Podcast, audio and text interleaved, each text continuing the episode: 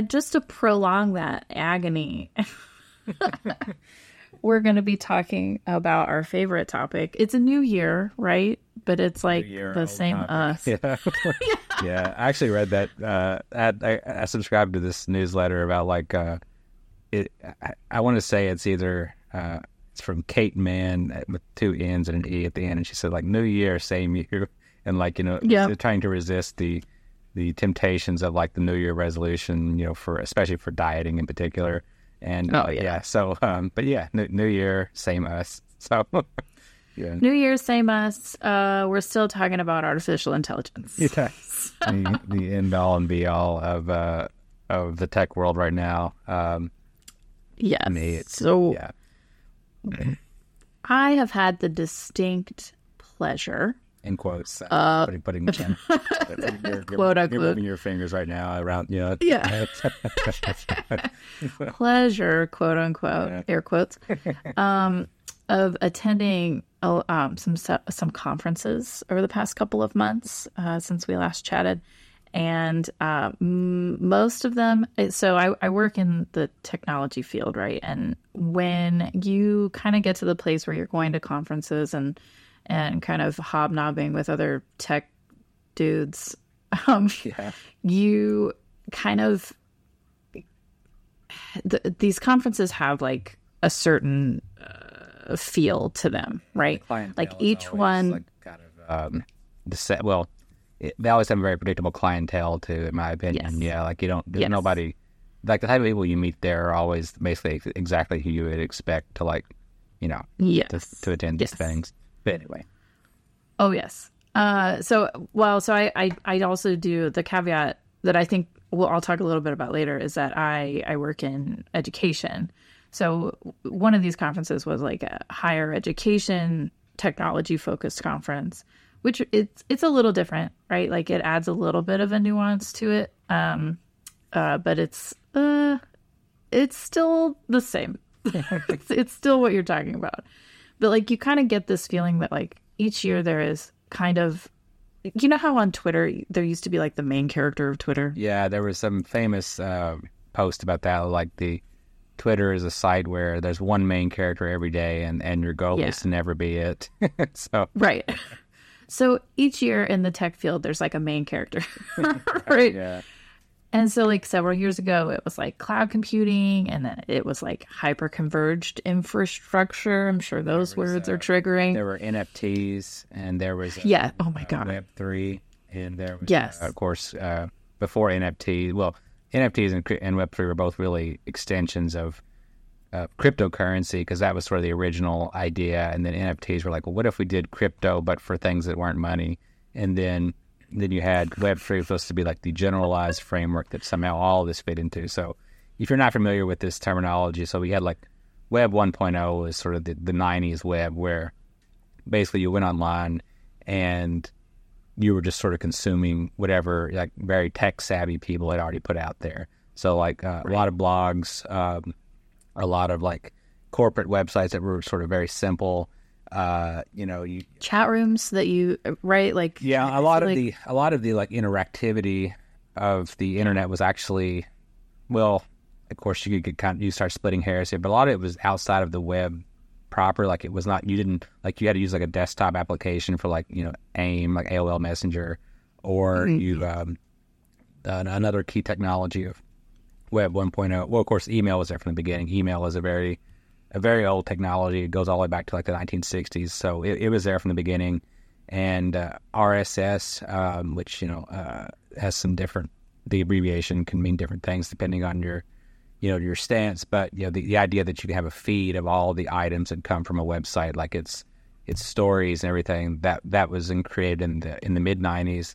So that was um, so that was another thing that we that came up with uh, with Web point- 1.0, and then Web 2.0 is when you get into the, the 2000s and you have things like MySpace and Facebook. Uh, so Web 2.0 is you know, basically you could almost say this year is sort of the 20th anniversary because you know Facebook launched yeah. uh, publicly. I think in 2004 yeah yeah yeah, although there was, uh, like I said, there was Friendster and MySpace, some others uh, before that. So Web 2.0 is sort of like you're not just consuming, you're also sort of creating as well. You're posting things. Uh, you know, YouTube came along in I think 2005, 2006, and uh, you know a lot of these things. Like, uh, I mean, it was weird because when I went when I was in college, it was like when I entered college, I was still reading all these blogs that had been around since like the early 90s. Then by the time I ended college, it was like I had all these social media accounts. So it's like all this incredible, like the, the peak Web 2.0 years were really in the mid 2000s. And then uh, it sort of became commercialized, I'd say, starting in, you know, once you had like the Facebook IPO in 2012, um, mm-hmm. you had some other, I mean, it really became the sort of entrenched model. Now it's sort of hard to imagine that it was, it was, there was ever a time before that everything then, uh, else. Yeah. Of course, then Web th- Web three, um, which is a little bit different. Uh, you know, you, you, if you try to ask somebody, you know, what is Web three? How do you define it? It's a little, it's a little hand wavy. Uh, it's sort of like it's it's it's supposed to be decentralized. That's always a big word that comes up in all these things about crypto and NFTs and Web three is that it's decentralized. And what they mean is mm-hmm. somehow that like, you know, they have this ledger. So in like a you know a, a, blockchain, which is the technology that that underpins cryptocurrency. You know, it's just a record of everything. That is, it's basically a very slow database, and it can only be written to. It it, it can't be like um, it's like a write once database. Like once you write to it, you can't you know edit or do anything to that. So it's right. Like, you can't delete it. Yeah. It's forever. So uh, you know, a lot of people were like, well, um, you know, this is going to be great because you know, we'll have this public record and, and everybody will know who's doing what, and there won't be any sort of, uh, you won't be able to corrupt things like, uh, I mean, it, it, there's been a lot of like, you know, uh, floated applications for this, like, uh, you know, you would have health records that would be very accurate or something, and or you would have financial records that would be very transparent.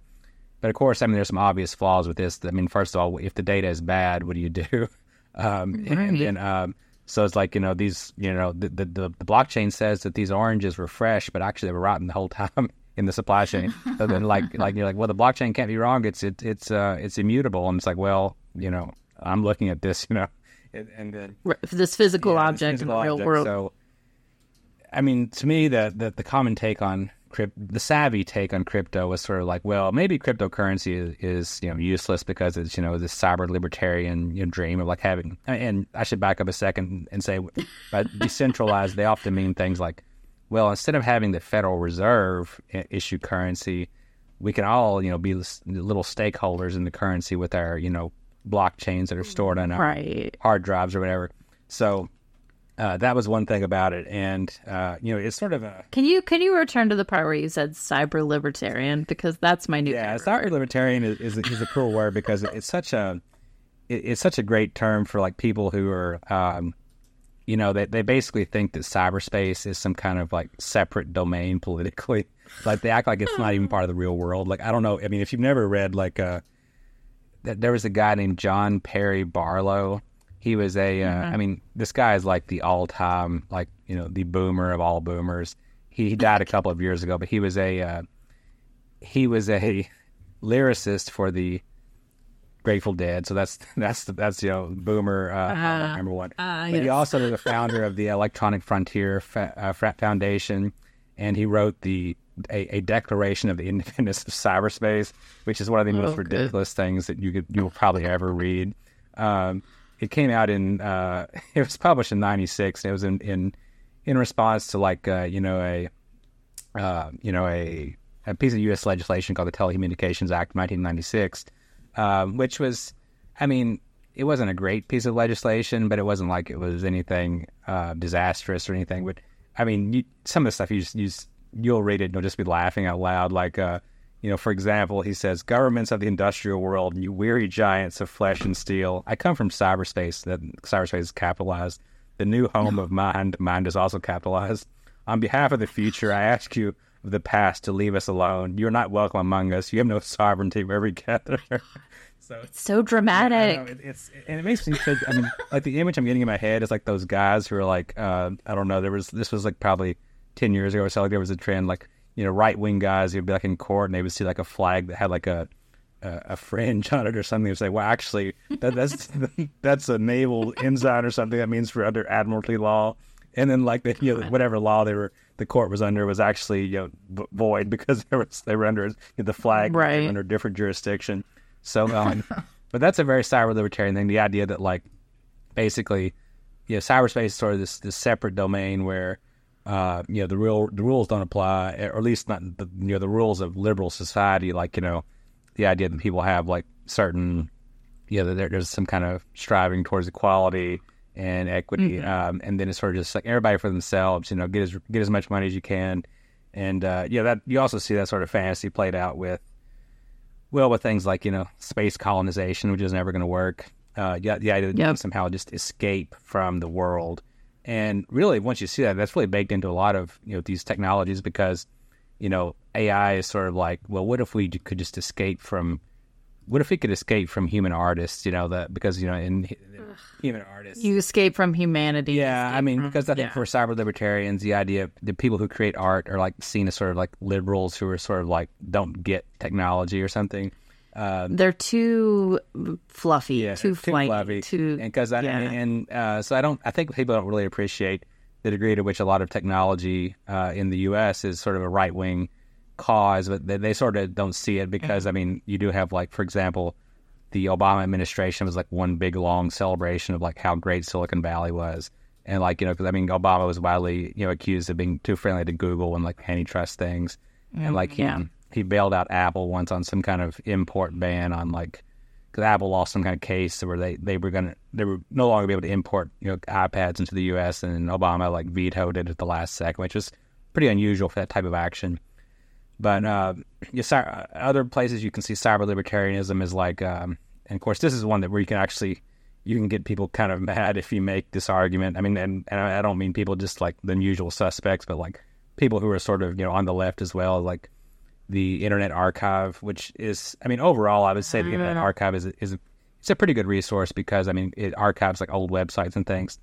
But I don't know if you also been keeping up with the fact that they got sued by a bunch of book publishers because in 2020 they they released a bunch of books on their site which were still copyrighted and they didn't really they said it was some kind of emergency library lending program and, and they've been sued and I think the case is ongoing but I mean it, it's it's a very flimsy position under current copyright law and it's sort of like the idea that copyright law doesn't matter because it's sort of like well information just wants to be free which is that's another famous like cyber libertarian sentiment. But it's sort of like well information is not even sentient. How can it want anything you know?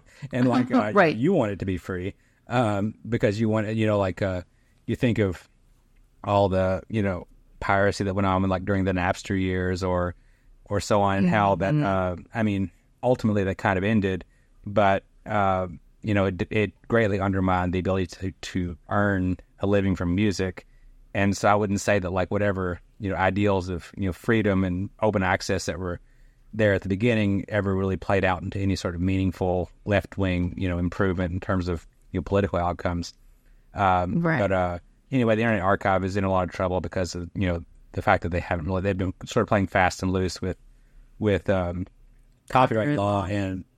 I think I've argued before that really there's no. I mean, a lot of people take sort of an edgy position that like, oh, copyright doesn't matter. You know, it's just a big corporate handwave. And uh, you know, I'm like, well, I mean, I don't really think there's any space on the left to be sort of anti-copyright because once you're anti-copyright, you're sort of uh, you're just like, well, you should work for free. you know, I mean, yeah, I mean, it, it can be debated, but I think that, I mean, I think a lot of people don't. Um, I mean, they they're skeptical of copyright because they think it's a it's a corp because you see things like you know some corp, huge corporation will sue you know somebody or not not sue, but they'll they'll have a, something taken down from a website because they didn't you know you know they- they violated like copyright or fair use or whatever. Um, but then uh, you know at the same time like you know smaller artists are, are depending on that to to make any sort of money at all. So uh, Exactly. It's, uh, like like you see the like the Taylor Swift example, Yeah. right? Like it- w- w- she uh, famously, you know, is re-releasing all of her old songs, um, and and people are, you know, like, she's making money twice. Like, how dare she? Yeah. But like, but like you're saying, like these um, these smaller artists are depending on the the example um, from the bigger names, um, you know, the, Yeah. the precedents, so that they can actually, you know, make a living at the thing that they yeah, are doing. I mean, for cyber libertarians, uh, and so AI fits into this too because AI, it's like, well, I can just have this machine spit on everything. I don't have to pay any sort of, uh, I, I don't have to pay any license holders for anything. Uh, you know, I can just say, you know, hey, write me a song, or hey, draw me a picture, or hey, generate this, and and there's no royalties involved, and the only royalties you're paying are to whoever's making the software. Sort of sort of like a big um, you know transfer from creative you know creatives or create I don't know what you want to call it, artists who make music or who who write and, and who you know do visual art to people who make software. And it's sort of a I mean it is you know what I would call um I mean it is kind of a misanthropic outlook in a way because it's sort of a um You're taking the human out of out of the creation process, right? yeah I mean it I- yeah go ahead Yeah. Well, so I feel like we could talk about this, like, as as we kind of go go through my experiences here, because I do have I do have um some stuff about there. There was one part of one one of these conferences I went to. There was a session on like AI generated music and like brand like marketing materials, um, which uh, gave me the heebie-jeebies but I I did before we get too far into this. I did I, I have two caveats. so my first one is that we I think we said this before, right? But um I promise this podcast is not just going to be a shit on AI podcast forever. um we talk a lot about AI and artificial intelligence, um, and like kind of what we think about it when it comes to the quote unquote AI, whatever. Um, I don't hate it. I don't hate artificial intelligence. I don't hate like the people who have created these tools. I uh, don't even really think that like well, we talked about this, right? Artificial intelligence is not actually like the most descriptive way that you could talk about this. Like, really, it's applied statistics yeah yeah so really like m- most of my reactions um to these events that I went to are like really based on how people are reacting to AI and how um uh like h- how people in my field and in other fields are like attributing some kind of like a savior complex to this like A- AI as agent, right? Um and I I think that there are good ways, um, or there are ways that AI can be used for good, right? So, for instance, like, um, it's making eh, well, here we go, right? I'm I'm using it as an agent, but bear with me.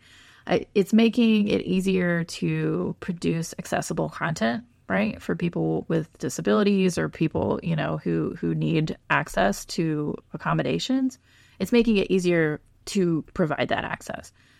Um, but there's all kinds of not good stuff too, right? My, my second caveat, and I feel like I have to say this, and that I, uh, this is my job, right?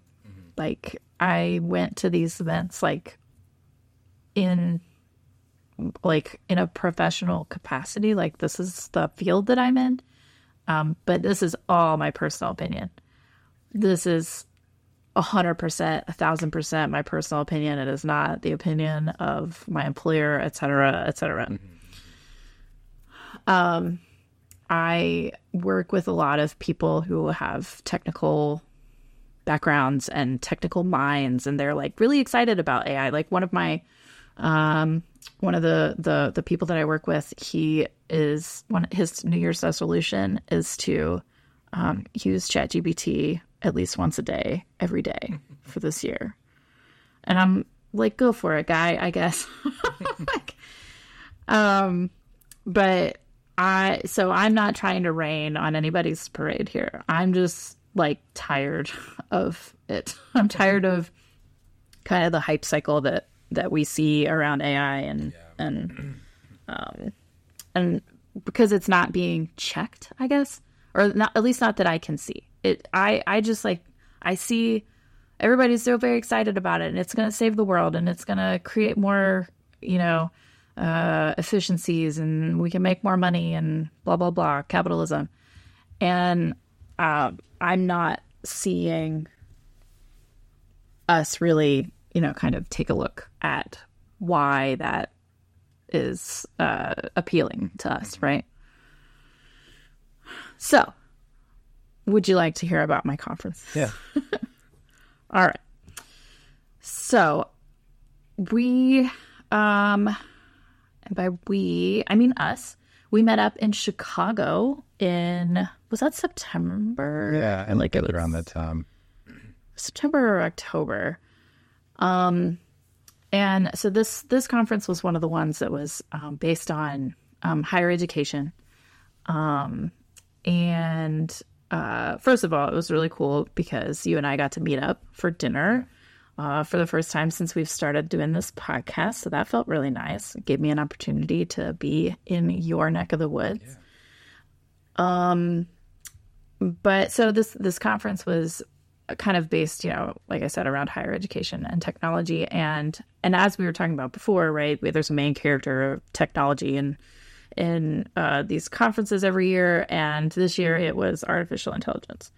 I think there were like, I don't know, five, six different tracks that you could pick.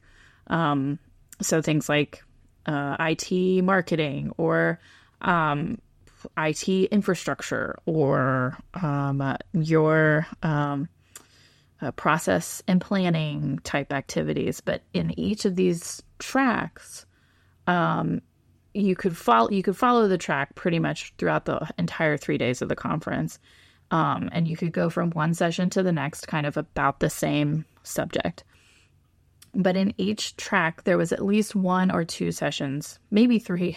There was a lot of sessions about about AI, right? Like how AI can be used in your marketing, how AI could um, help you do better data analytics, how AI, blah blah blah. Um, and I thought that that was, you know, that was interesting to kind of see how popular the subject was getting. Because when did ChatGPT, like, when was that? It was like last. It was launched in late 2022. Yeah, yeah. Right. That, yeah, that's why, yeah. yeah. It felt like January, February last year. Um, but one of the first things that I thought was interesting was they um, had a keynote speaker. Um, her name is Dr. Tressie Cottom. Um, she's um yeah we've a, we've mentioned her before I think on the podcast. Yeah, yeah. She's she writes she's an opinion columnist for the New York Times, and yes. also you know, an author. Yes, yeah. so she um was there the keynote speaker the first night there, and um the uh the moderator um asked her you know, we, well, we have to talk about AI. We're here at this conference about technology, you know. This was after they had been already talking for probably 30 minutes or so, just about, uh, you know, budgets and higher education and all kinds of stuff. Um, and she uh, said something interesting. The the thing that I wrote down that she said was the cycle in the AI discourse feels like Groundhog Day to me. Yeah. Which to me I, that was fascinating and it was she was talking about kind of how we have to separate the marketing cycle of AI. I think we talked about this maybe in the last episode we did, but the the marketing cycle for AI, the like we're so happy we that this exists and it's like such an exciting piece of technology, you should totally use it from the development cycle. Mm-hmm. Like we have to separate those two things because if you know we're talking about marketing this technology to people that maybe don't completely understand the implications of what they're using like how the technology works like etc um but the the development cycle is it, to me it seems like it's not that far behind right like these things are like being developed at such like a breakneck thing because we're there's like a run on the bank. Yeah. in terms of the of these LLMs, right? Um. And yeah. I mean, I mean, uh, what I thought of was sort of like, like I think Gartner, like the IT you know research firm, they have something called like the I want to say it's called like the hype cycle or something like that. Yeah. And yeah. um, it, you know, it has this thing where like there's a big, you know, curve that goes from like a, a, a, trough up to a really high peak, you know, early on, and then it sort of goes down with like a, you know, people become disillusioned with it. But then after that, after everybody stops paying attention, it sort of starts to mature a little bit, and then after a while, it, it, you know, it, it sort of comes back up near to that peak, and it, it's actually useful. Um, So And it's ubiquitous, right? Like it's just kind of in. yeah, I mean, I guess I don't know that, but to be honest, I can't think of a lot of great examples about that. The only one I can really think of that kind of fits that model is maybe like the dot com boom. Uh, you know, there was a lot of hype about things like pets.com and, you know, um, was that something van, which was like an early delivery service, you know, things that were sort of launched way before they were ready. And then, you know, there was a big, there was a big stock market. You know, well, it was, it wasn't nationwide, but it was sort of localized to tech. You know, they had a big, big downturn in tech bubble, in, yeah. you know, around 2000. And then, um, so that sort of, um, went into the background. But then, you know, as that was happening, you know, the infrastructure behind the internet was getting a lot better. Uh, you know, the web standards were getting improved. and devices were becoming better. And then so eventually, you know, later on, you finally did have things like sort of DoorDash, you know, which was maybe like, um, I'm really blanking at the name of this wet, this early one, the something van, which was the, the early one, but DoorDash basically that sort of like for Web 2.0. But even so, you, it's not really that profitable. It's you know it requires a lot of fees and it requires like you know Oh, yeah. uh, you know uh, really kind of uh, you know just charging restaurants a lot more than if you like if you you call a restaurant on the phone, you can get a much cheaper price than you could get from DoorDash just because Oh yeah. fee is not built in. So I mean, I guess that's a good that's one example. Um, and you know, I feel like the hype is really intense around this in a way. I mean, from my perspective, and uh, you know, this is sort of, I guess, more of a skeptical perspective, is that I think Silicon Valley is sort of hasn't really had like a big hit for a while uh, because they, you know, of course, they tried crypto, they tried NFTs. Uh, you know, those didn't really take off. There was, um, you know, I just laugh every time you say NFTs because all I can think about is that that the monkey. yeah, the the all my apes are gone or something. It's like Yeah. and then uh, so then they've had, and then they've had, um, I mean, they had wearable computers, you know, which like the Apple Watch, which I mean, the Apple Watch is a, is a, is a decent sized business. There's no disputing that, but I mean, I don't think anybody would say that the Apple Watch is anywhere near as much of a breakthrough as any of Apple's previous products were. Like, I mean, it's just not even even the iPod was such was a much bigger, uh, you know, in terms like the iPod totally changed how like music was paid for, but um, and then Apple Watch, yeah, I mean, it, it's a nice thing. It, it's you know, it's a multi-billion dollar business. I think the Apple Watch by itself is like a bigger business than Adobe. But then, but uh, I mean, I would say it, it's it's nice, but it's not revolutionary. And then so now you've also got these sort of spatial computers too, like the the Vision Pro, which should come out like You mean month now. And so, but I feel like, you know, I mean, of course, you know, the iPhone, the smartphone, you know, the revolution, that was, you know, a grand slam, you know, in the late 2000s. I mean, they really, cre- I mean, and I don't know if they could create anything quite like that again. um, I mean, because they really No, the yeah. perfect, they had the perfect confluence of different, you know, they had a device that everybody already sort of had, like with a cell phone. And then they merged that with like another a device that like also had a, an MP3 player and then they moved basically all the software that you used to have to go to a desktop for onto a phone. So um, you know, a lot of things converge there, and I don't know if that opportunity is going to present itself, at least not for a long time. So to me, it's sort of like, um, but you know, all of the venture capital firms, all of the, the big big tech firms, they still have to keep, you know, they have to keep the ball rolling. Um, and so, I mean, one way you can also understand uh, ChatGPT, and well, not just ChatGPT, but the whole LLM ecosystem is really it's sort of a big bet by Microsoft in particular, because um, I mean, the infrastructure to run these type of things is very, uh, you know, it, it's very cost prohibitive for most companies. So like it's not like, uh, and this is some this is a trend that you sort of see across a lot of technologies over time. Is that a technology that are, that used to be that you know it was very easy to get started with some kind of technology like. Uh, uh, for example, you think about like video with like VHS tapes, how cheap they were. You could record on them yourself. Uh, you, you could you could do all kinds of. You had a lot of control over. Them. Now it's like you know um, that that evolved into like DVDs and Blu-rays, and those each of those became more expensive and kind of trickier to work with. And then or like software used to be you had it in a box. Now it's like you know a cloud subscription that you you lose access to the instant you stop paying for it. Or um, or with technology here, like it used to be very easy, like a, a company that wanted to make like a, yeah, if you wanted to make like a web app or even like an iPhone app or an, an iPad app, or you know, the the associated costs of doing that were not very high because all you, I mean, well, you just had to have a, some programmers and some tools, but like, I mean, I can speak from my own experience that I worked for a company that had like fewer than, you know, at one point fewer than ten employees. and they were able to make an iPad app that you know was like a top twenty app in the App Store for like a couple of years. And and so like you know, but then now like that type, there's no way you could do that with like like you couldn't get together a team of like you know 10, 10 of your friends and make like an LLM that would like have a lot of success because first of all, where are you going to get all the servers that are going to power like the queries? And so um, you have to have all this massive infrastructure to underpin what you're doing. And there's not that many companies that can provide that. So, yeah, I mean, of course, you have like Amazon, which you know, with Amazon Web Services, and you have Microsoft with Azure, you have Google, and really that's kind of it. Uh, I mean, Apple is sort of in its own you know category because it's even though it doesn't really run a cloud, it's such a huge customer of the cloud that it has a lot of leverage over you know Microsoft and Amazon and so on.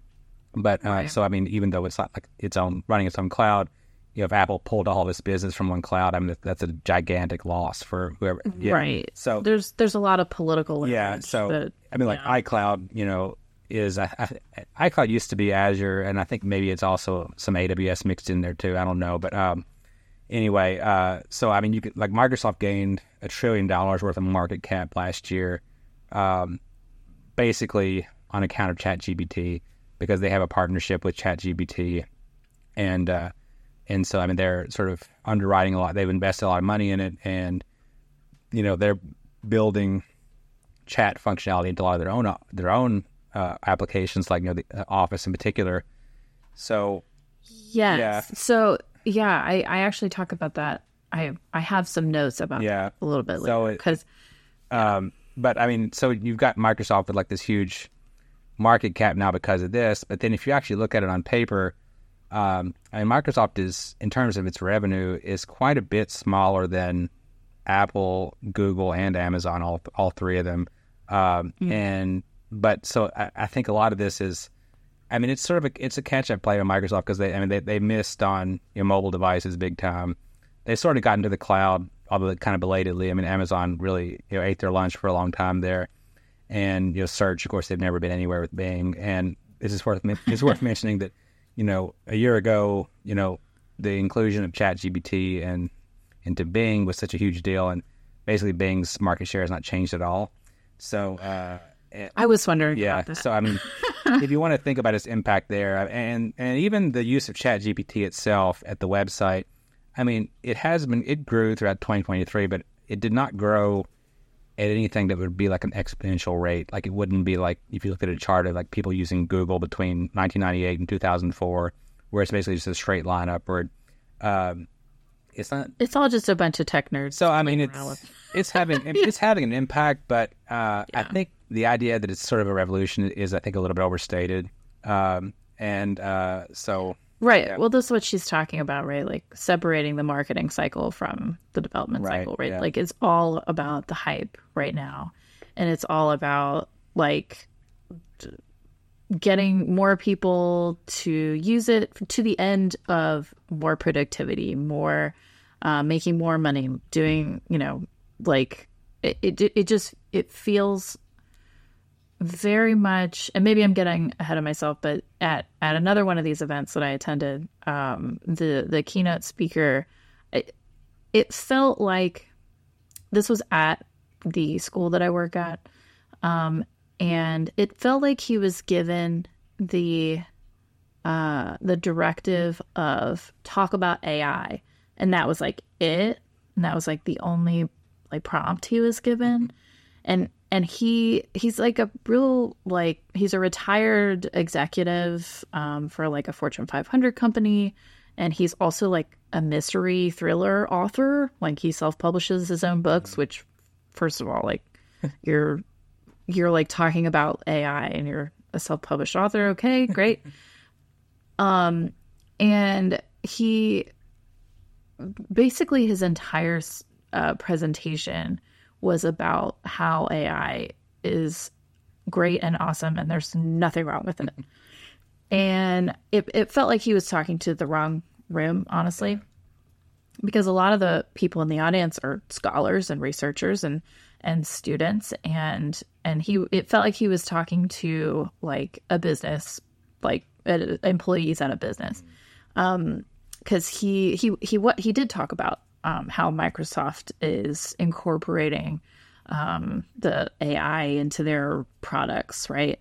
He there was there was a um, a video. He showed us a video of you can talk to like an avatar, and that that the avatar will like. It was weird. It was very uncanny valley, like he and, and he did it in the middle of the room, right? And it it was it also had like some Hatsune Miku vibes. It was weird. it was really weird. Um, but you know, he he's like like look at this cool technology that um that we can use to be um, more innovative and more collaborative. Um, it was it seemed like really overly rosy, you know. Yeah. And and we did have one one student stood up and asked him about the the climate uh, aspect of AI. Like, you know, the, these data centers are uh, like sucking energy, Yeah. and Yeah, I mean, and like was- I, I had something on that. Because it's not very long, but uh, there was some. Mm-hmm. So I actually ha- have sort of gone on Twitter hiatus, and, and, and I'm not even sure if I'll reactivate my account. But before I left, I did see someone who was uh, there was some sort of you know thing getting passed around about how how many gallons of water like Microsoft's uh, infrastructure had used to support you know ChatGPT, and it was it was pretty bad. And this person was like, well. If you think about all the water that's used to water, you know, do to do landscaping every day, it's not actually not that much. And at least with with this, I can get my homework done. I'm like, uh, oh my god, like, that's pretty stupid. And like that reminded me of another another blog uh, that uh, this one's very short. It's it's from the, the blog is called Rubber Hose. It, this guy's been blogging for like 25 years, but so he writes pretty short posts. But he says, "Is there anything that this alleged AI has made better for anyone other than students trying to cheat on their papers?" and like, uh, yeah, right. because that if you think about it, that has been like, I mean, that is the killer app. I mean, that's that's Right. what's gotten the most like ink spilled on it for sure. Is like you know, how can I grade papers now that you know ChatGPT exists? And it's like, uh, well, uh, I don't know. There's all kinds of ways you could get around that. You could make them write something on the spot, or you could just say, "Wow, um, you know, this is a lot different than the other stuff you gave me." Um, right. so, uh, eh, um, well, anyway, I, I was going to say that like uh, about the avatar that you mentioned. I mean, I think people are very fascinated by these type of things because, and I- I think it's, I think it's because it's, it seems like a person, even though it's underneath, it's you know quite stupid. Uh, I, I mean, it's not very intelligent, and so it reminded me of like, uh, It's just applied statistics. yeah, and like so, and especially with the chat form too, it makes it somehow seem like friendly in a way that I don't think it really is. Like I don't know if you, uh, we we might have talked about Eliza before, which was a, it was like a, a program that was written in in the 1960s. Um, it, it was designed to simulate a, a psycho like analyst, so you could like sit down at a, Oh, yeah. sit down at, at a terminal and you could say, you know, um, Eliza might say something like, you know, are you are you feeling bad? And you could say, well, um, you know, I, I felt this, and then Eliza would say, and so can you tell me more about that? And like, and it would go on like that. And actually, I mean, it's kind of uncanny. I mean, of course, we're talking about you know, you know, ancient history in terms of technology here in the 1960s. I mean, not that it was that long ago, you know, overall, but like in terms of like computer tech, it was a different world. Tech. Yeah. Yeah, but uh, you know, it's not that much different than like ChatGPT, to be honest. I mean, of course, it didn't have the internet, so it, it all the responses it gave you were already pre-formulated, so it couldn't like grab something from somewhere. But uh, I mean, the It may be safer that way. yeah, I mean, I mean- that's that's another thing too, and um, and that's the other thing about you know the internet is that people will say, well, it's so impressive that you know ChatGPT, you know, it, you can pass the bar exam. Like, well, if I had a computer that I had access to the internet while I was taking the bar exam, I could easily pass it too. I could probably do that I could too. probably yeah. I could probably even do better. Um, but then, like, Oh, and actually, related to that, the one of the jokes that this person made at the, the keynote, he he said he he made this joke and he laughed he laughed about it and the whole room laughed about it. But he said that it's that, that Bard and ChatGPT are not good at the AP English literature exam. Oh. And I and I thought that like okay, well, I mean, yeah, it, it's like I wonder why it requires some I analysis. mean, then you you get really deep on that because I mean, language is not really something computers understand uh, in any sort of way, and no matter what anybody tells you about that, I mean, they they just don't get it because they're digital devices and they don't have they don't have context, they don't have they don't do well, Well, with, with uh, ambiguity of any type. Uh, Right. I mean, this came up with like you know the fact that AI programs will often look for synonyms and so on when they're writing things. Um, and this led to an infamous gaffe where there was an MSN, you know, story um, where some basketball player died, you know, and the headline was Brandon Hunter useless at 42. And it, Oh, no. it was like, uh, and it, it went viral, but it was basically a machine trying to use a bunch of synonyms to say, well, now that he's dead, he's useless, you know. And, Oh uh, my goodness. so, yeah, yes. and- I hadn't heard but a human that. would never make that mistake. Even the worst writer in the world would never come up with that headline. You know, So Right. you're talking about Oh something my like gosh. even the most advanced computer could not do better than like you know any literate person, basically. And uh, Well, the the thing about language is that language exists because it is always changing. yeah, Right. And, I mean, yeah, and so it, computers can't. computers don't really do. I mean, Uh, they don't. Uh, yeah. they're not alive. So I mean, and using language is very much a something that requires you know having contact with living things and and you know have. I mean, it, it's it's an analog. It's a very analog process, as ex, I explained in this book that I, you know, the cultural logic of computation, which was you know disputing how.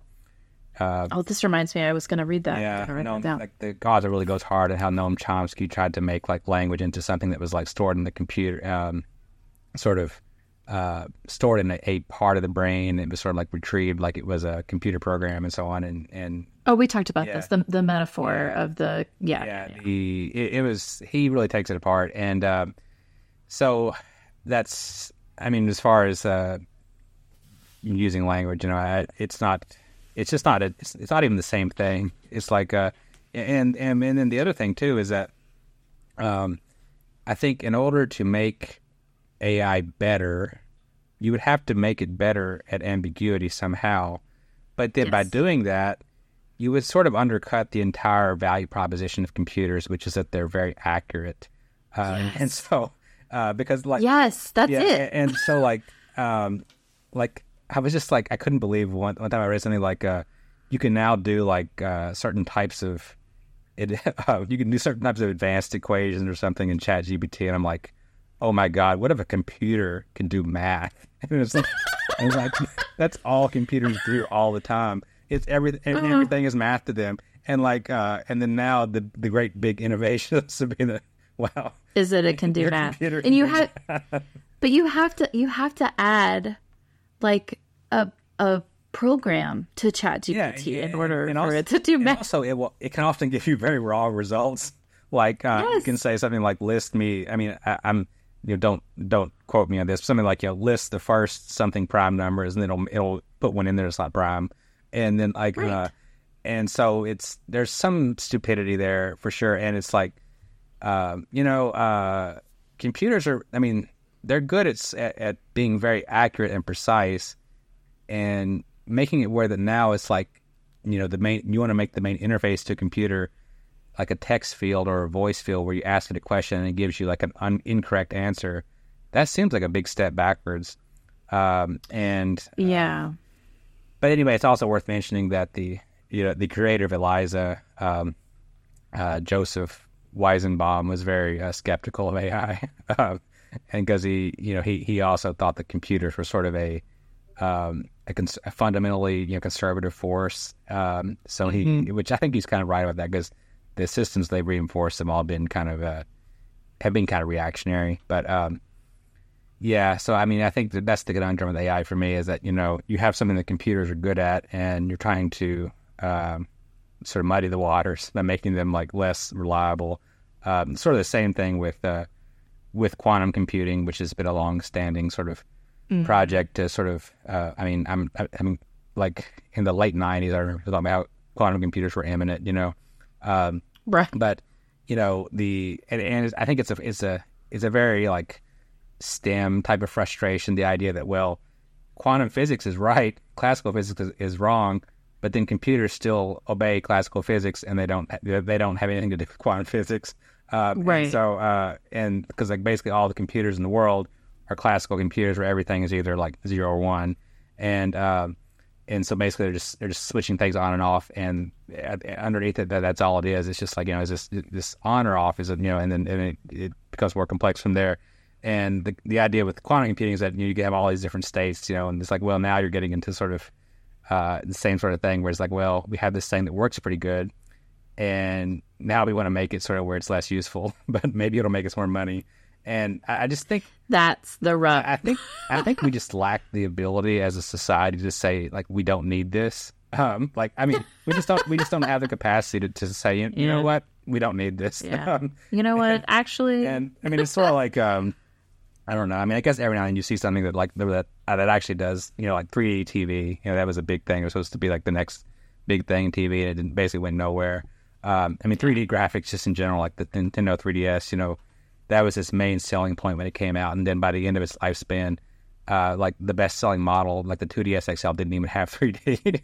um, you know, it was because like all the other improvements were so much better. I, I mean, so much more meaningful.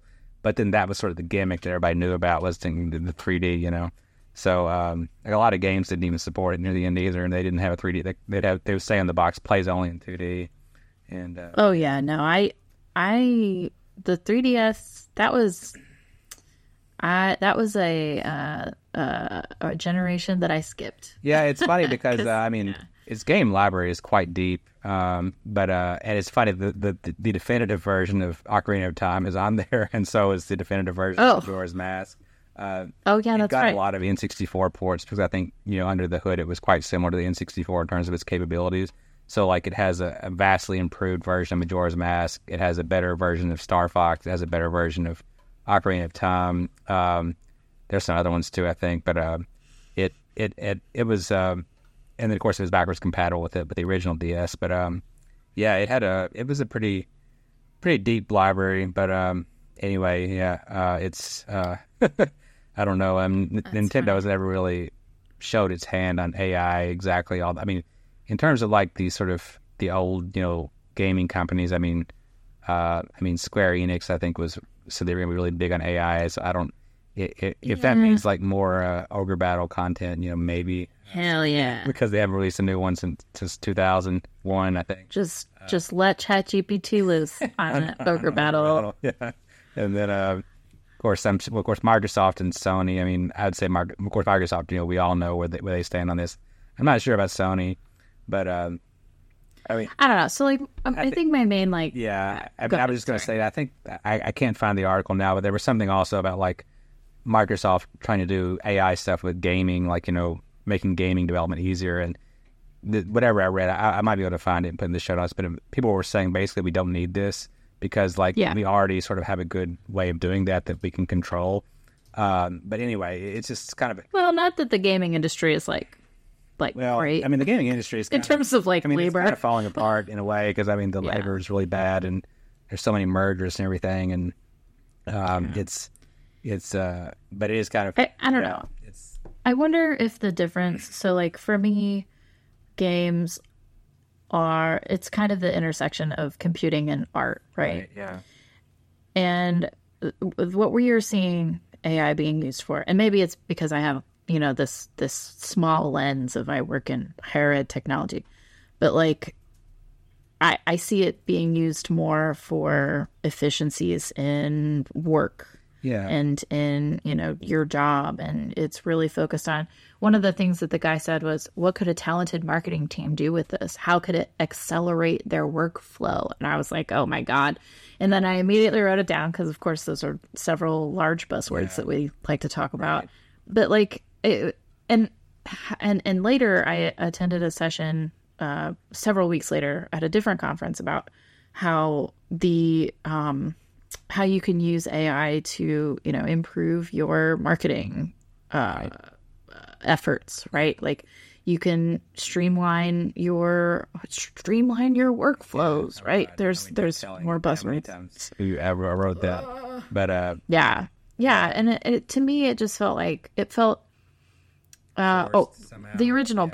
Yes, yes, Uh, and my original point was like it's all about um making more money. It's about making Yeah. more I mean, doing producing more labor um instead of like making art and so maybe maybe that's the the disconnect here between you know video game companies not wanting to really uh dip their toes into it or yeah, people this- saying that we don't need this Right. I mean, that, this sort of gets back to what I was saying earlier about how, you know, it used to be that you could make something um, that would be kind of a, a pretty a pretty good success without like a, a you know too much infrastructure or budget. Like um, I was just thinking of like uh, you know some of the best, some of the most technically advanced games on the Super Nintendo were basically made by a single person. Um, he, he- I think his name was uh, it his German name, so I'm going to totally butcher this. Like Manfred Trenz or something. And he worked for a company called Rainbow Arts, I think was what it was called. And uh, they made the Super Turrican, Super Turrican 2, and then the yeah. very rare, um, what was it called? Rendering Ranger, which uh, which I think was only ended up being only released in Japan, but uh, it recently got a reprint from uh, on an original cartridge by Limited Run Games. But uh, basically, you know, he did all the programming, he did the music, I think he did some of the art, um, and so, I mean, the and so I mean, these games weren't like blockbusters, but they were pretty. I mean, the Turrican series is pretty successful, and uh, the idea now that some, that a single person could do that and have like that level of success, I mean, translated for you know the, the much larger size of the audience today. I mean, that's kind of. I mean, it would be really a long shot. I mean, just because the Stardew Valley. Stardew yeah, Valley did it. Stardew Valley. I mean, That's the and, one. And and the way you do it is that uh, you off, you often have to do it in some kind of outmoded like you know style. Like you can't. You, there's no way you Uh-huh. can do it like you can't do it like like like with with the Turrican games. I mean, that was the technological cutting edge for that console. I mean, like there's really nothing more impressive on the on the SNES than like you know Super Turrican two and um, and uh, Rendering Ranger and so on. But um, but then like now, yeah, I mean, you do have like Stardew Valley, or there was something, there was some recent indie indie success called like Dave the Diver, which was pretty, I, Yeah, yeah. yeah. I mean, and, the way that, but now like I mean, they are consciously like sort of old school. I mean, at least in You can't make a Zelda by yourself. yeah, right. You couldn't make like the equivalent of like a, a Zelda, and like, but I mean, at one time you, you almost could because like I mean, the original Super Mario Brothers only had four a team of four. It was only about a team of four, um, and Oh and gosh, uh, I didn't know That. so that was you know thirty nine years ago. But um, but and and um, amazingly enough, three of the four worked on Super Mario Wonder, which came out last year. Uh, that is That is incredible.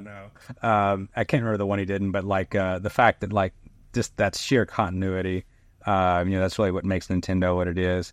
But um, yeah, I mean, it's like That's I mean, you have like Stardew Valley, and of course there was the you know ten years ago there was Flappy Bird, which was a, a kind of an overnight sensation on the uh, on, and that was um, right.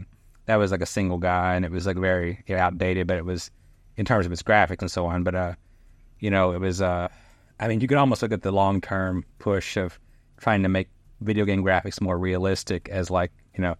I mean, it, obviously, it's a capitalist thing. You want to sell like more advanced, uh, you know, systems and and TVs and so on. But you know, in a way, it's sort of like, well, we don't need these, uh, we don't need these artists anymore. We just need to make everything look like a photograph, you know, and like, uh, Right. and yeah, we can use AI to render like hyper realistic, you know, blah blah blah textures or whatever.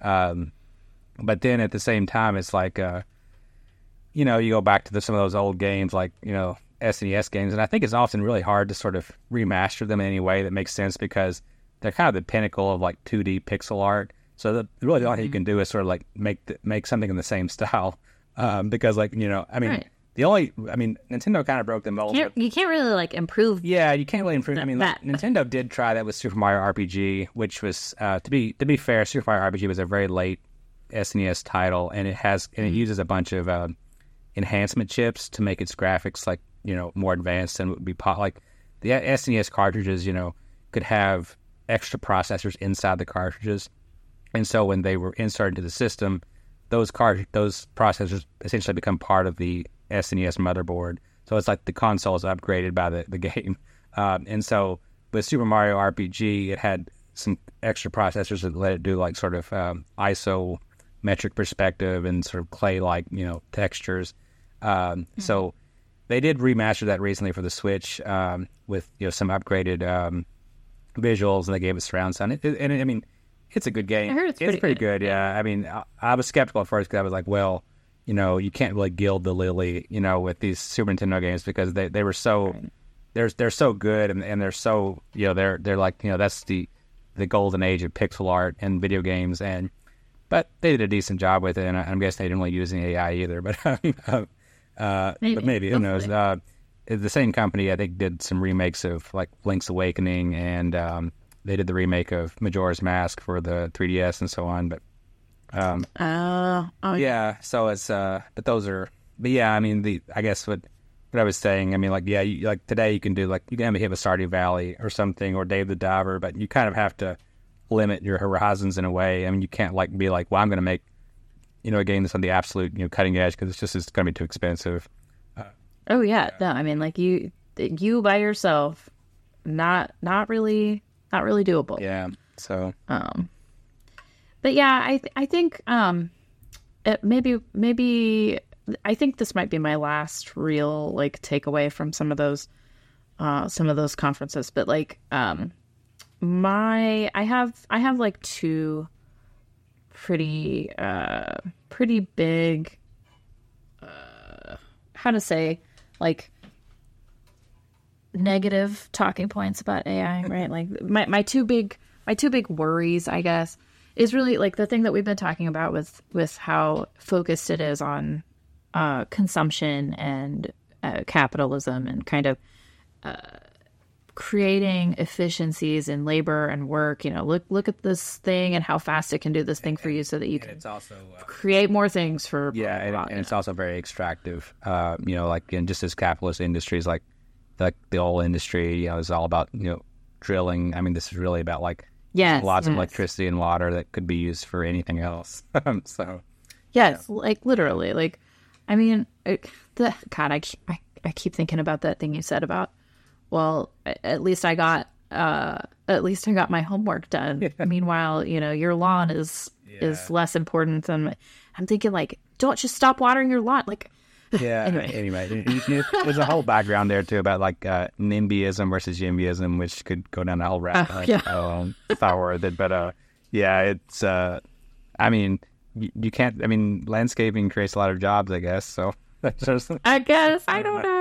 Seems seems kind of. Who knows? Yeah, I mean, it's. Uh, it reminded me of that. But- uh, the, the the the whole sentiment, like the you know, ChatGPT might use a lot of water, but it, you know, it doesn't need my homework done. It's, it reminds me of that classic dril tweet, something like. Um, Drunk driving uh, kills a lot of people, but at least, but it helps some people get to work on time. So it's impossible to say if it's good or bad. Oh, anyway, moving on. So, horrible. um, but so, so that's like my first, you know, real uh, kind of worry about AI, and then my second is, um, I went to a a session at the the conference in Chicago about um, uh, bias within AI yeah, that is a big one. and yeah and and it, it, i think it was called like risks and biases in artificial intelligence and that's like kind of an innocuous enough title. Um and so i was i was interested and i i went and i uh, sadly this this session was only 30 minutes long because we could have we could have been in there for hours. He um was probably the only person that i met at that conference who was kind of iffy right on AI. He he he mentioned, you know, like that we are relying on artificial intelligence to do too much that it's not good at. Right. Right. And we kind of joked a little bit about like how it can't do math or whatever because it's just a language model. But he he demonstrated that. Like he had someone use ChatGPT and he had somebody use Bard and he asked them the same question, like what is seven thousand nine hundred and sixty two times four or whatever and they came up with different answers, right? because like because it because it can't do math. It can only you know reproduce what is what it has uh, consumed from whatever the training materials they're giving it. But the thing that really got me about this session was he um, went through different uh, different uh, AI models, right? The LLMs, right? Um, ChatGPT, Adobe, I think it's called Firework, um, Firefly. That's it. Adobe Firefly, um, Bard, and there was one more, Claude. Um, is that what it? Is that it? Claude. Anyway, there were four of them, and he put in different prompts. Right. And one of the prompts was group of happy nurses, Ah, yeah. right? And three out of the four, the Ad- Adobe uh, Firefly was actually the good one, right? Because their um, their system, as far as I understand it, is uh, trained on their own photography Yeah. um, and not not like the internet at large. But um, group of happy nurses, and he said, you know, generate me an image about this. And the the the first three of those were they were all women. Yeah. They were all white. They were all young, and they all had like blondish brown hair. Like like it was the most monogamous looking monogamous. That's not the right word. Homogenous. Hom- homogenous, homogenous, the most monogamous looking photo that you have ever seen, right? And so it, he kind of, you know, posed the question of like, what's wrong with this, right? The, there's no, what I mean, like a group of happy nurses. Where where are the the male presenting nurses? Where are the people of color? Where are you know um, the the older gentlemen, the older ladies? Like, and it was really kind of stark to me, right? That we we don't think about this kind of thing, right? We just want a picture of whatever, but like in my job, I'm we you know, we are trained to make sure that we are including all of our audience in the things that we do. And so we we have This, diverse audience sets yeah. and when when you are putting um when you're putting that information into a program like this and it's not producing like what your audience actually looks like you're going to alienate you're going to alienate people Yeah. and and it it um i don't know that that really struck me as as something that we need to figure out if we're going to follow this ai thing down down the rabbit hole Yeah. so yeah It's, I mean, so, so that thing with um, the fact that it's so um, it's so racist and and biased towards uh, towards white you know, subjects in particular. Uh, I mean, this is something that that predates. I mean, AI by you know, quite a bit. Um, I think one of the most infamous examples that I can think of is uh, something about uh, so Apple and Google Photos used to have. Um, I'm just trying to dig up something to jog my memory here. Um, it used to be like I think if you took a photo of like a gorilla and you put it into Google Photos or into um, Apple Photos, and then you said you were searched. if you searched your library for gorilla, it would not return anything, even if you had a bunch of photos. And I think the you can kind of see where this is going. Uh, it- uh, and so there's I think the history here is that it used to be that when you would put photos of non-white people in there, it would often label them as gorillas. Um, and so uh, there's a lot of bias embedded in here, and you know, of course, the question is how did it get in there? You know, it's, and it's sort of the the naive uh, assumption that computers are somehow, you know, fair-minded or that they embody, you know, sort of the ideal uh, personality. trait. computers aren't anything. Yeah, they aren't anything. They're just they're It's just the people that they're a rock that's that doing math. So I mean, Yeah. like, uh, but that's my new favorite thing. It's a rock that's doing yeah, and Yeah. so I don't, well, uh, I don't. We won't have time to cover like this, but maybe this is something for a future episode. But there's there's sort of an ideology that's sort of connected to I think to AI in particular, and it's called TESCREAL, and that's T E S test screen. T E S is an acronym. Uh, T E S C R E A L, and it stands for transhumanism, extropianism, singularian, singular, singularitarianism, cosmism, rationalism, effective altruism, and long termism. So uh, these are a bunch of ideologies that are, I mean, they're, they're, they they believe different things. They're all sort of, you know, related. But you know, like effective altruism is something like, you know, we have to do this now to save, you know, all the lives in the future.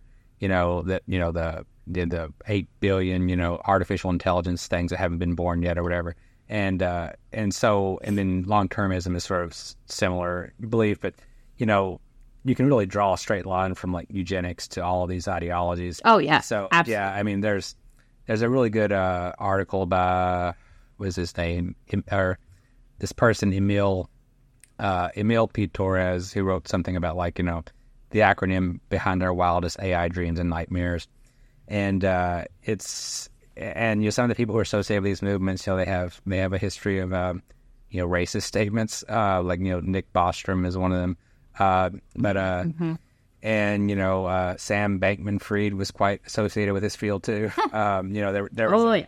There was a joke that you know Vox.com for many years had a basically was a, an effective altruism vertical, you know, because he was you know donating so much money to them, and so and then when he you know, finally got caught with all of his you know fraud and everything, it was sort of, this person was like you know how could this happen, you know, blah blah blah, and uh, it was kind of embarrassing for everyone involved, but uh, you know, it's so you can sort of see how AI sort of leans towards. I mean, yeah, the people who are making it are not exactly you know um, what I would call like sort of multicultural, uh, you know, liberals or anything. I mean, I'm sure there's people who are thinking about these. Yeah, I mean, there's a lot of people who've been alienated from this field. I mean, like uh, Timnit Gebru is one. She used to work for Google, I think, and she mm-hmm. she posts a lot on Mastodon about this type of stuff. And uh, Emily Bender is a professor at the University of Washington, and she's uh, she's also been sort of skeptical of it.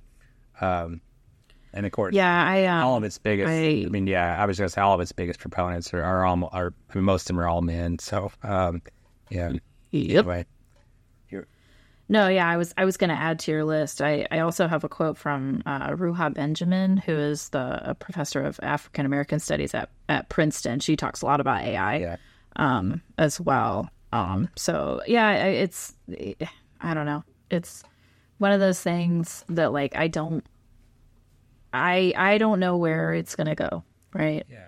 Um, and I I don't know what the solution is. I just I I think that people are not looking critically enough at um at the technology, and I um yeah. I mean, uh, it, yeah. it kind of reminds me in a way of like um, email spam.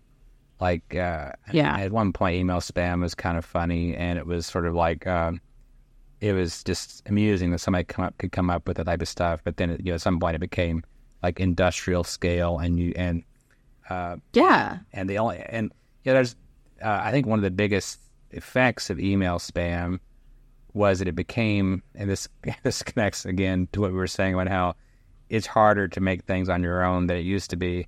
Uh, like used to be, you could pretty easily run your own email server, and uh, you know you could get good performance, reliable, and everything. But now uh, the fact that just the, the sheer volume of spam and you know the ad and, and the the oddities of Gmail, like how Gmail, um, you know, will Gmail consider you sort of a trusted sender, or will it you know, confine you to you know the, somewhere other than the inbox?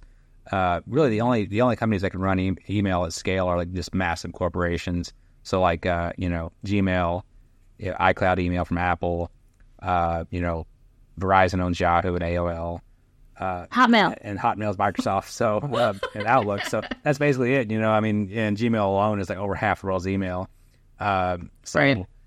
It's one of those things, that, and you know, with ChatGPT, it's sort of the same things. Like, oh, well, now it's sort of like, I mean, people will say, well, this helps people create, you know, art pretty easily, but then like now it's like, well, will anybody be able to afford to be a digital artist other than like, you know, someone who's got access to all these, you know, servers? But um, yeah.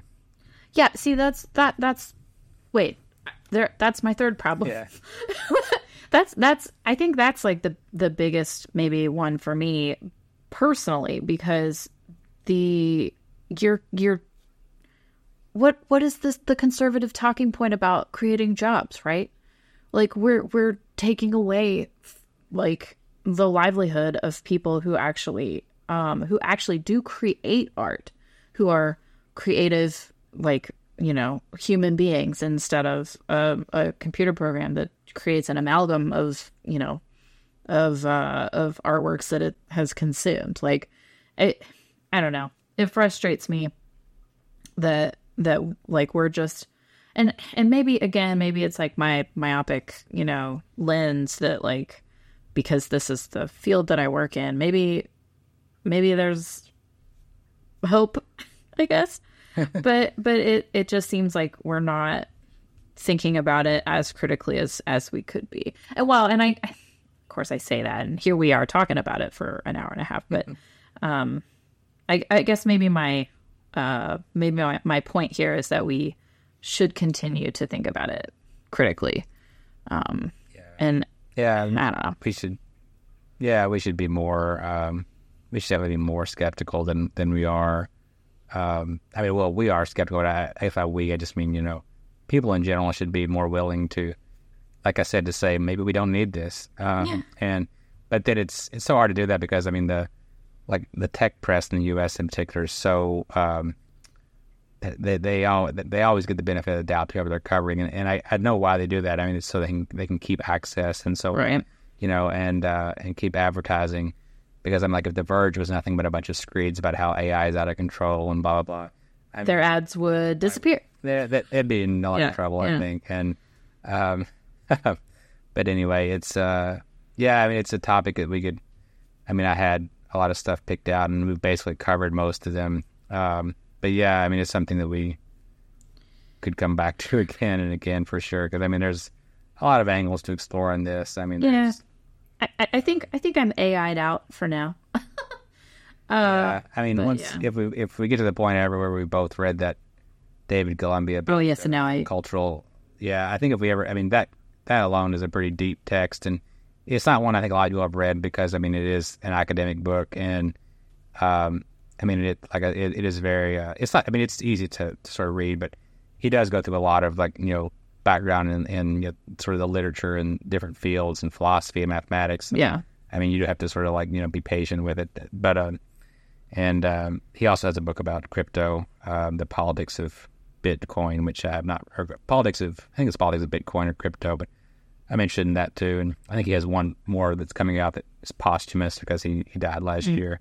But um, yeah, it's uh, I mean, it's one of those topics that yields itself to a lot of different readings. So So technical and yeah, otherwise. if you're still listening to this and you made it all this way, uh, thank you. Thank you for listening. Thank you for uh, uh, giving us the benefit of the doubt. um, and and you know, if you have any thoughts on AI, just let us know. I mean, I, I I'd be interested in talking more about it. You know, with people who know more than I do. Um, I generally, usually that's you, because um but but i you know i just i have a lot of like i have a lot of feelings about it um and Yeah. having having kind of the uh the the i don't know the uh the the, the data the statistics to back up my feelings would be cool and nice um, but but yeah i i think this is definitely a topic that we can come back to um in the future um maybe like you said for for a book club uh Yeah, kind of discussion but yeah. but or yeah. uh, even Stephen King has some ideas on AI too that it could be worth uh, unpacking at some point. oh yeah yeah. Yeah yeah, well and also i'd like to say thank you alex for, for letting me ramble on for about an hour about nothing uh about about my feelings Yeah, so yeah it's a it's a, a good discussion so yeah, it was. Yeah, it, it was. It was. It was productive. I mean, we've. Uh, I mean, hearing what went on in those conferences. I mean, is very um, eliminating. I mean, uh, it's. Uh, I mean, it's kind of what you know. It validates some of the the ideas that I had had about like you know how people see this and how they're sort of grasping for use cases and and so on. But uh, and but then seemingly at the same time like completely assured of its value. Yeah. So- Yeah.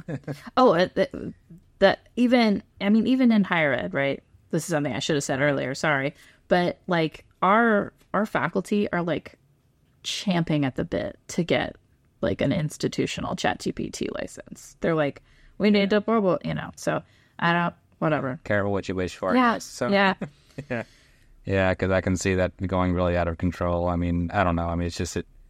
It's another. Um, uh, it doesn't. Well, I mean, I'm, I'm wondering what they what they imagine its ideal use cases are going to yeah be. So, yeah yeah. checking the plagiarism that the, that came from the same people. yeah right did you did you write this chat gpt you write. This. Well, yeah, the New York Times sued ChatGPT over things because like they were they would give it prompts. They would literally like copy and paste something from a Times article, um, and which I mean, and everybody knew it had been trained on that too. But it's like, you know, not even blatant. like Yeah. a- some people have called it like spicy autocomplete, like uh, that's what they've called like uh, LLMs, but. In a way, they're kind of like spicy copy and paste. So, I mean, I think that might actually or spicy clipboard. That you know, that that's kind of like what they meant. well. Oh, yeah But uh, sure. anyway, So, Well, well, you blog, right? yeah, I blog. I haven't updated in a little while, but uh, I have uh, sort of a backlog of things to publish uh, from uh, you know various short and long pieces alike. So uh, that's content hyphen lab dot agency. and I That's my main. have a new website. Uh, well, it's not. It's not like a new website, but I have consolidated my uh, domains. So it is now lizcultivates.com. Um, it's got a new wrapper on it. It's a new homepage. Check it out if you like. It looks pretty neat and cool, if I do say so myself. Um, and I uh, have been doing a little bit of streaming on Twitch recently. So um, if if that's a thing that you're interested in, I've been playing um, my favorite GameCube game that they ported to Switch, which is uh, Baten Kaitos: Eternal Wings and the Lost Ocean. So I uh, yeah, they've been really mining the GameCube Ah. for they they they remastered the first two Pikmins as well. I wish that they would just do all of them because the GameCube Well, was really good. yeah, yeah. I mean, uh, I've got a yeah the GameCube library. I mean, it's it's pretty. I mean, it, it it's one of the smaller ones, but but it did have a lot of pretty good titles, and they've. I mean, Nintendo recently they did. Well, Mario Sunshine was remastered for the 3D All Stars collection, and then um, Pikmin one and two, and, and the one that you were talking about as well. So. I I think a lot of it for me is just nostalgia because I was at I was like uh like ten Yeah. when the GameCube came out, so like the peak you know video game playing age. Yeah. Yeah, I have a I have a Japanese GameCube, but I only really use it for because of course the GameCube is region locked. So, uh, Wow. but I only use it for the, the Metal Gear Solid uh, Twin Snakes, which is a remaster of the PS1 nice. uh, original, and it it's super expensive in English, but the, the Japanese version is much cheaper. But it but it plays in English, um, and and with with uh, I don't know why, but I, I think it has Japanese subtitles. But um, Nice. and uh, and then there's a puzzle collection too that only came out in Japan. That's like uh, you know Yoshi's Cookie and some other puzzle games. Um, and then of course I have the Game Boy player for that too, um, which that's kind of neat. Although uh, I do have an Analogue Pocket, which will be much more higher re- resolution on those and save states and, and all that you know all that jam. So um, and their Analogue is coming out with a uh, the Analogue 3D this year, which is their uh, their N64 um, with 4K output. So Oh man. I'm looking forward to that. I have a I, I have a couple of well, the, the main game I want to play with that is the Mischief Makers, which is a which is a 2D like um, kind of pixel art game, which is very unusual on the N64, but it was one of my favorite games back in the day. And then um, uh, Indiana Jones: The Infernal Machine. That was a that was a bespoke sort of a Yeah. N64 port of a of a um, of a what was it PC game. It was done by Factor Five, which was a very um, you know uh, cutting edge developer back then, and they made a lot of enhancements to it. Um, so and then there's uh, there's lots of others that you know that of course you have all the the classics, but those are kind of a little uh, a little more obscure, I guess. Uh, then Ogre Battle '64, which is know, Yes. That one. So yeah, Put it in the AI. Put it in ChatGPT and give us some more of it. Chat TBT. Yeah, So, all right. I think we're good. I think we're good. Okay. Bye. Thanks for listening. All right. Bye. Thanks for listening.